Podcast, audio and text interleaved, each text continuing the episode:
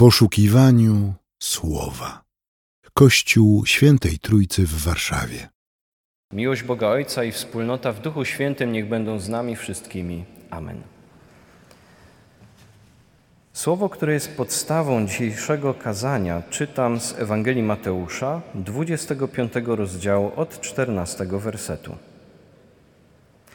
Może bowiem stać się tak, jak z człowiekiem, który przed wyjazdem wezwał swoje sługi i powierzył im swój majątek.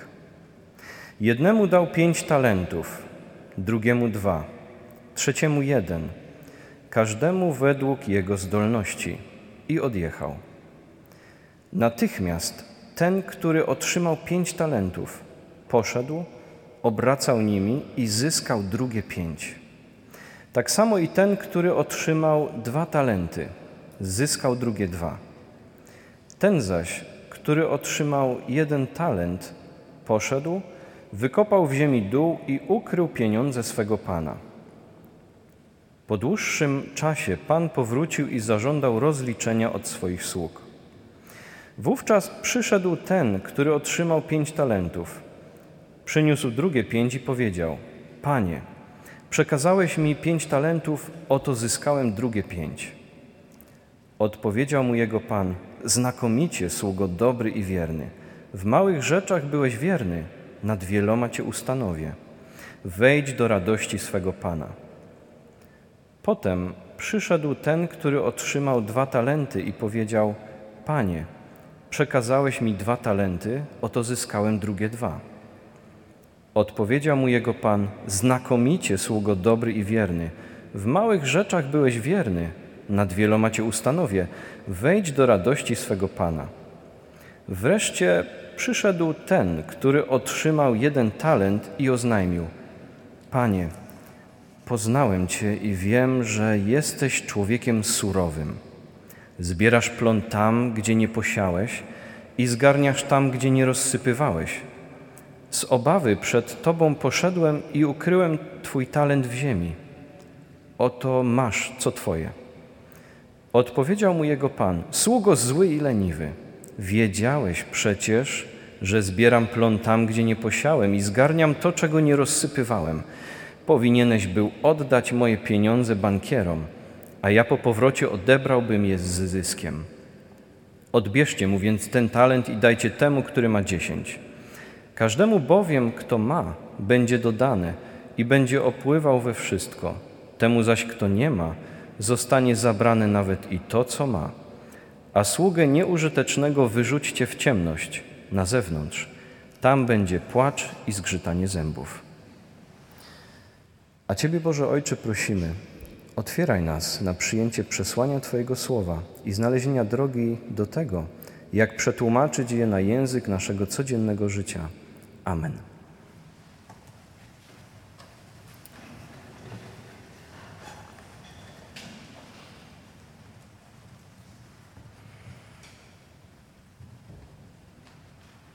Każdego dnia przed świtem mały Bob budził się rano, wychodził na werandę swojego domu po to, żeby patrzeć, jak śmieciarki i śmieciarze wykonują swoją pracę.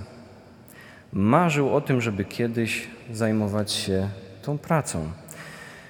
Rodzicom nie podobał się jego pomysł, byli przeciwni, na wszelkie sposoby starali się go odwieść od tego pomysłu.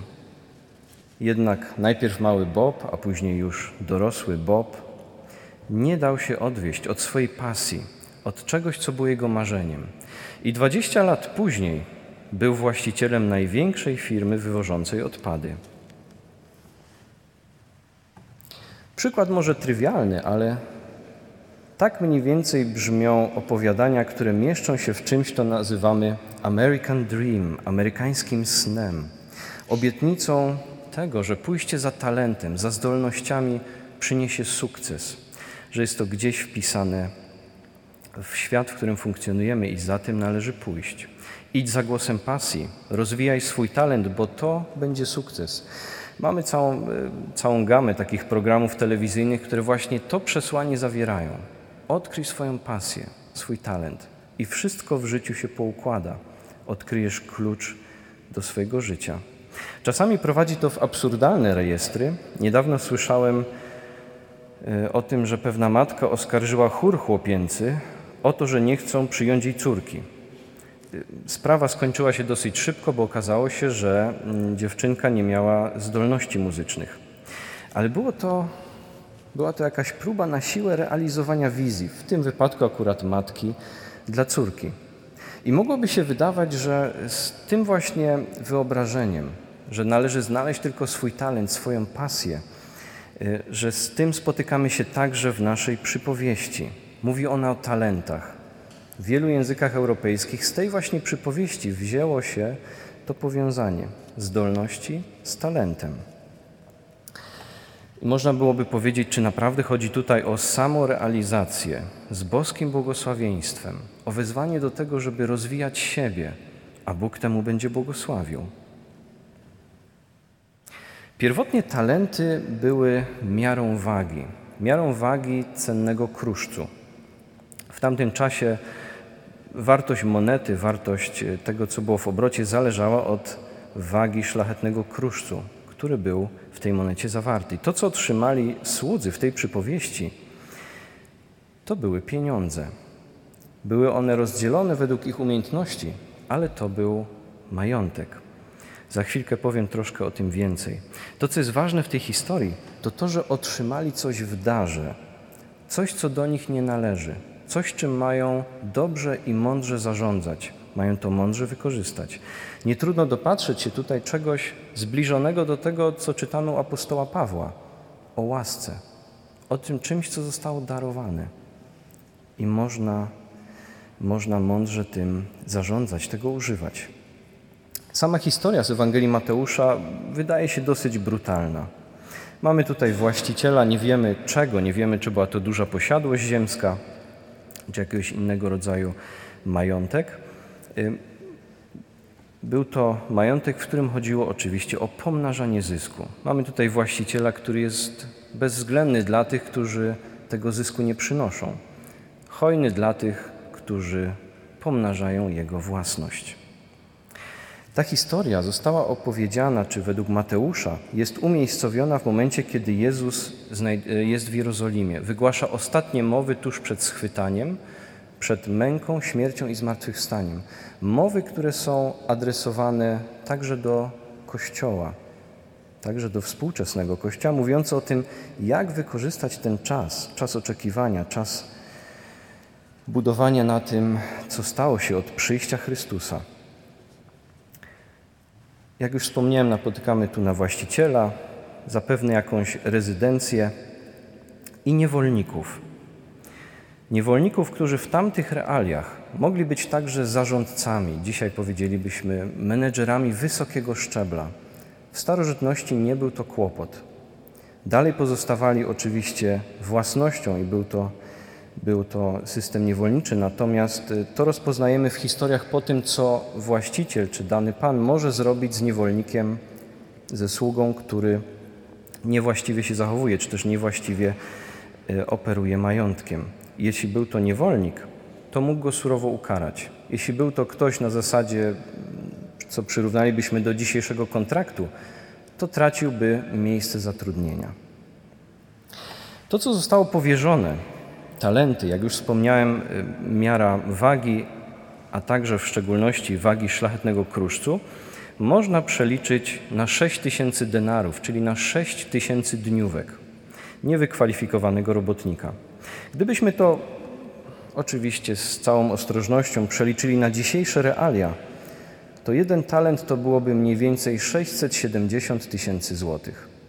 Mogłoby się nam wydawać, że jeden talent to niewiele, ale w momencie, kiedy to przeliczymy, to nawet jeden talent jest majątkiem. Drugi sługa otrzymałby przeszło milion, a ten, który dostał najwięcej, przeszło 4 miliony. Więc każdy z nich, nawet ten, który dostał najmniej, dostał ogromny majątek do zarządzania. I to, co nas może najbardziej zdziwić, to działanie trzeciego sługi, który zakopuje to, co dostał. Dzisiaj przyrównalibyśmy to do przechowywania pieniędzy w domu, w skarpecie, w szafie, pod materacem, jakkolwiek byśmy tego nie nazwali. Przechowywania tego także traciłoby na wartości.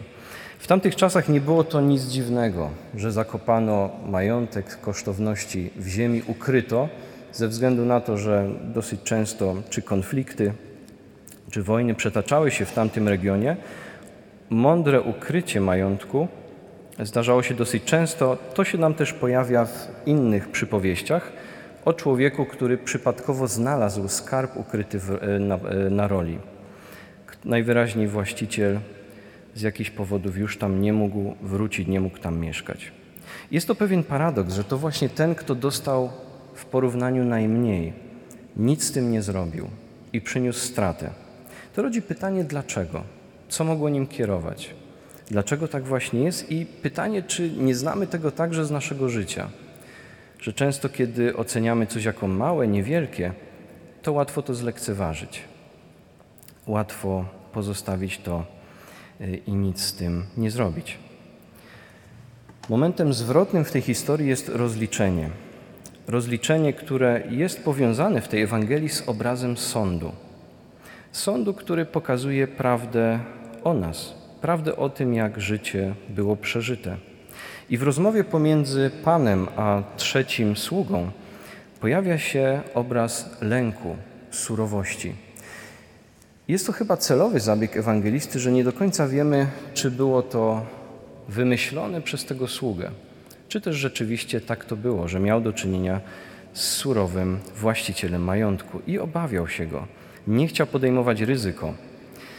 E, nie chciał podejmować ryzyka. W tamtych czasach e, bankierzy czy banki, czy ten odpowiednik banków nie cieszył się wysokim poważaniem. Ogólnie pobożny Żyd nie za bardzo powinien mieć coś do czynienia z tamtym systemem pożyczania majątku, z odbierania z naddatkiem. E, więc to też wiązało się z pewnym ryzykiem powierzenie tej sumy komuś obcemu.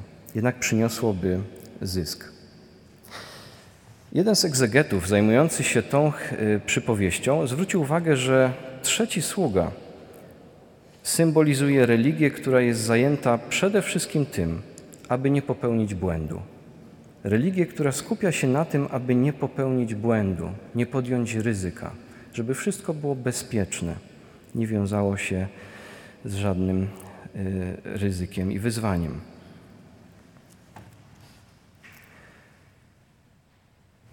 Jeśli spróbujemy przenieść tę historię w jakiś sposób, odnieść do naszej sytuacji, to można powiedzieć, że wszyscy jesteśmy bogaci. Wszystkim nam zostały dane niezwykle cenne rzeczy. To jest coś, co tak często, tak łatwo jest wypowiadane, ale niekoniecznie przekuwane na co dzień. Mowa o powszechnym kapłaństwie, powszechnym udziale w kapłaństwie Chrystusa, o wspólnym skarbie, który został dany Kościołowi.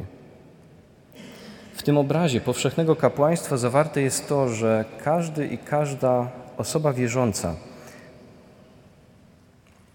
dzięki Ewangelii, dzięki przyjściu Chrystusa ma dostęp do tego, co było zarezerwowane kiedyś tylko i wyłącznie kapłanom, że może się modlić, rozmawiać z Bogiem twarzą w twarz, że może czytać Słowo, może dzielić się tym Słowem Bożym z innymi w Ewangelii Mateusza szczególnie mocno kładzie się nacisk na przekaz nauczania. Kazanie na górze to jest ta nauka Chrystusa, która wskazuje, jak należy życie kształtować, z jakimi tematami się mierzyć. Wspólnym skarbem jest też wspólnota, która się tworzy. Wspólnota wezwana do działania, do tego, aby służyć sobie nawzajem jak Chrystus. I wreszcie temat szczególnie Mateuszowy – z Ewangelii Mateusza znamy bardzo wiele fragmentów, które są surowe, które są bezwzględne dla obłudy, dla zła, dla grzechu. Jednocześnie, i to jest zaskakujące w tej Ewangelii, ze wszystkich ona największy nacisk kładzie na znaczenie przebaczenia. Mamy przypowieść o słudze, który nie przebaczył swojemu współsłudze, a któremu darowano skarby. To jest w 18 rozdziale.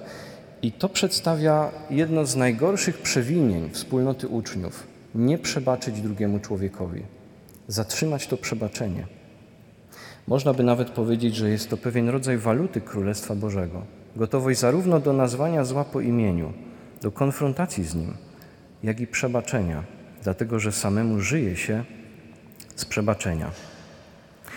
I te sprawy, które wymieniłem, modlitwa, w której możemy nieść siebie nawzajem, wielkie i małe sprawy tego świata, studiowanie Słowa Bożego i dzielenie się nim, kształtowanie życia w oparciu o nie, wspólnota wiary, przebaczenie mogą się wydawać pozornie małe, pozornie nieznaczące wobec wielkich spraw tego świata, wielkich spraw, które toczą się w naszym życiu. A tymczasem one mają ogromną moc przemiany. To jest pewien paradoks, że słowa apostoła Pawła, które napisał w liście do Filipian, napisał do miasta, które było nazywane Małym Rzymem. Miasta, które wydawało się potężne. Było rzymską kolonią, osiadali tam weterani i wydawać by się mogło w tamtym czasie, że te słowa, które Paweł napisał, bardzo szybko pójdą w zapomnienie. To był zaledwie jakiś list, który gdzieś był posłany. Jak mogło się to równać z potęgą Cesarstwa Rzymskiego? Tymczasem dalej czytamy ten list, dalej czytamy przesłanie o tym, co Bóg, czego Bóg może dokonywać, co dokonuje w życiu człowieka. A miasto Filipi, to starożytne, leży w gruzach i widzimy tylko ślady tej potęgi, która wydawała się, wydawało się w tamtych czasach, że nie będzie miała końca. I oczywiście to, w jaki sposób te sprawy, które wymieniłem, które są elementami powszechnego kapłaństwa, możemy wcielać w życie na co dzień, to zależy od naszych umiejętności, talentów, od tego, w czym jesteśmy, w czym mamy największe nasze dary. Są tacy, którzy są szczególnie mocni w kwestiach dotyczących umysłu, myślenia, ci, którzy są najlepsi w kwestiach dotyczących serca, relacji z innymi i takich, którzy są ludźmi działania. I potrzebujemy siebie nawzajem, żeby odkrywać, w jaki sposób możemy pomnażać to wszystko, co zostało nam dane. Z dzisiejszej perspektywy, czytając tę historię, rodzi się także wdzięczność do tych wszystkich, którzy wzięli na poważnie ten skarb, który został dany Kościołowi, którzy dzielili się Słowem Bożym, którzy służyli nawet tam, gdzie nie przynosiło to żadnego zysku, którzy głosili przebaczenie, tam, gdzie wydawało się, że wzajemny, wzajemny rachunek krzywd i nienawiści nie będzie miał końca. Czytanie tej historii wiąże się z dużą wdzięcznością za to wszystko, co przez wielu ludzi w historii, wielu bezimiennych zostało dokonane, na czym my możemy budować, z czego możemy czerpać. Jeśli przenieść to na dzień dzisiejszy, na nasz kontekst, nasze realia, to pojawiało się pytanie, jak jest z naszą umiejętnością życia powszechnym kapłaństwem w naszych domach i w kształtowaniu życia parafii. Bo tak łatwo jest wejść w rolę widza. Nawet określenie uczestnik nie do końca jest trafne, jeśli chodzi o teologię ewangelicką. My razem, wspólnie świętujemy to nabożeństwo. Każdy, każda z nas są wezwani do tego, żeby każdy nasz dzień był nabożeństwem, miał duchową wartość, żeby te rzeczy, których się podejmujemy, były powiązane z miłością bliźniego i wiarą. I żeby nasze niedzielne spotkanie było sumą tych codziennych nabożeństw, było zebraniem się razem wokół słowa, z którego czerpiemy i wokół którego się gromadzimy. Słowa czytań dzisiejszej niedzieli, fragment z Księgi Jeremiasza, miał przypominać, ma przypominać o tym, jak ważne jest posłanie do dzielenia się słowem. Na przykładzie proroka, który wydawało się, że nie nadaje się do tego, ale dopiero z biegiem czasu uczył się, rozwijał i zmieniał. Podobnie jak apostołowie, których znamy z Ewangelii. W momencie powołania nikt nie przewidywałby, że to jest grupa, która może się nadawać do zadania, które zostało im powierzone. To z biegiem czasu my zmieniamy się, kiedy idziemy za tym słowem. I fragment z listu do Filipian, gdzie apostoł Paweł dzieli się doświadczeniem Boga w swoim życiu, doświadczeniem ogromnego zwrotu, z bycia prześladowcą, jak go opisują dzieje, dyszenia chęcią mordu, zniszczenia wszystkich wyznawców e, Jezusa Chrystusa, do kogoś, kto był gotowy cierpieć prześladowania dla głoszenia Ewangelii. Paweł przedstawia tam działanie Boga w swojej historii życia – i to wcale nie musi być spektakularne, żeby zmieniało życie także innych. Pamiętam bardzo dobrze, kiedy podzieliła się ze mną parafianka z poprzedniej parafii, gdzie byłem, swoją drogą do ponownego odkrycia wiary. towarzyszyła dwóm osobom, które chorowały na tę samą chorobę. Jedna osoba była osobą wierzącą, druga, druga nie, druga świadomie dystansowała się od wiary. I towarzysząc im, w niedługim czasie od siebie te dwie osoby odchodziły. Powiedziała, że ta osoba wierząca miała w sobie ogromny pokój i ona sama zaczęła za tym tęsknić. Sama zaczęła tego szukać. W jaki sposób ja też mogę czegoś takiego w życiu doświadczać, pomimo i wbrew temu, co może przyjść, co może się wydarzyć. I często to wcale nie spektakularne i wielkie rzeczy robią największe wrażenie, ale zwykłe chrześcijaństwo, które jest proste i głębokie, które przenika codzienność. Słyszałem kiedyś parafii, w której, w której zdarzyło mi się być jako stypendysta południowych Niemczech, parafii apostoła Jakuba w Tybindze, o pomyśle, który miał duchowny proboszcz tamtej parafii na to, jak zainspirować ludzi do przemyślenia sprawy obchodzenia się z tym, co mam. Powiedział mi, że długo mu zajęło przekonanie rady parafialnej do podjęcia tego ryzyka. O co chodziło? Chodziło o to, żeby każda osoba, która była na nabożeństwie przy wyjściu, dostała w kopercie, to chyba było 10 euro. I przez dwa miesiące obracała nimi i później przyniosła to, co, e, to, co będzie, to, co przyniesie właśnie to obracanie majątkiem z zyskiem. Pomysł bardzo prosty, dał niesamowicie dużo do myślenia i była z tym związana też taka mała historia, która mi się bardzo spodobała. Rozdając te koperty, pojawił się też mały chłopiec. I ten y, duchowny mówił mi, no miał wątpliwości, dać mu te pieniądze, co on z nimi zrobi, ale mówi, dobrze, obiecaliśmy, że dajemy wszystkim, daje wszystkim, ale zapytał go, co za to kupisz? I powiedział, y, dużą paczkę misiów Haribo. Mówi, dobra, trudno, trudno, sprawa stracona. Co się okazało? Chłopiec rzeczywiście kupił dużą paczkę y, żelków Haribo, każdego misia opakował w sreberko i sprzedawał w szkole dzieciom. To było y, zaskakujące właśnie, jak można było pozornie ocenić te intencje jako egoistyczne, a jak to uruchomiło pomysłowość. Ten pomysł, ta próba zainspirowania y, wspólnoty do tego, żeby przemyśleć, żeby przełożyć tę historię na dzień dzisiejszy, bardzo mi się spodobała. I zastanawiam się, w jaki sposób i my możemy siebie nawzajem do tego zachęcać, żeby zobaczyć, co mamy, jak się tym dzielić, jakie też nowe, różne sposoby są nam dostępne, aby zmieniać myślenie, aby otwierać kreatywność, twórczość, która także wpłynie ze słowa, wspólnoty, z przebaczenia. Jak na wstępie powiedziałem, ta historia to nie jest amerykański sen, amerykańskie marzenie o tym, że talent doprowadzi do sukcesu, ale można by powiedzieć, że według Mateusza to jest boski sen, boskie wezwanie do tego, żeby reagować na potrzeby wokół nas, które są ogromne. I nie zakopywać skarbu, który mamy, skarbu Ewangelii, który dotyczy przebaczenia, pojednania, pokoju, miłości. Żeby widzieć, jak wielu ludzi tego właśnie szuka, czego my możemy doświadczać, do czego mamy dostęp i że mamy skarb, mamy czym się dzielić.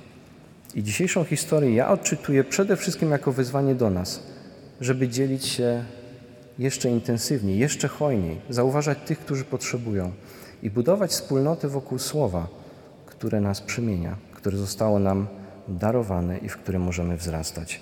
Amen. Przyjmijcie życzenie pokoju. A pokój Boży, który przewyższa wszelki rozum, niech strzeże naszych serc i myśli w Jezusie Chrystusie, Panu naszym. Amen.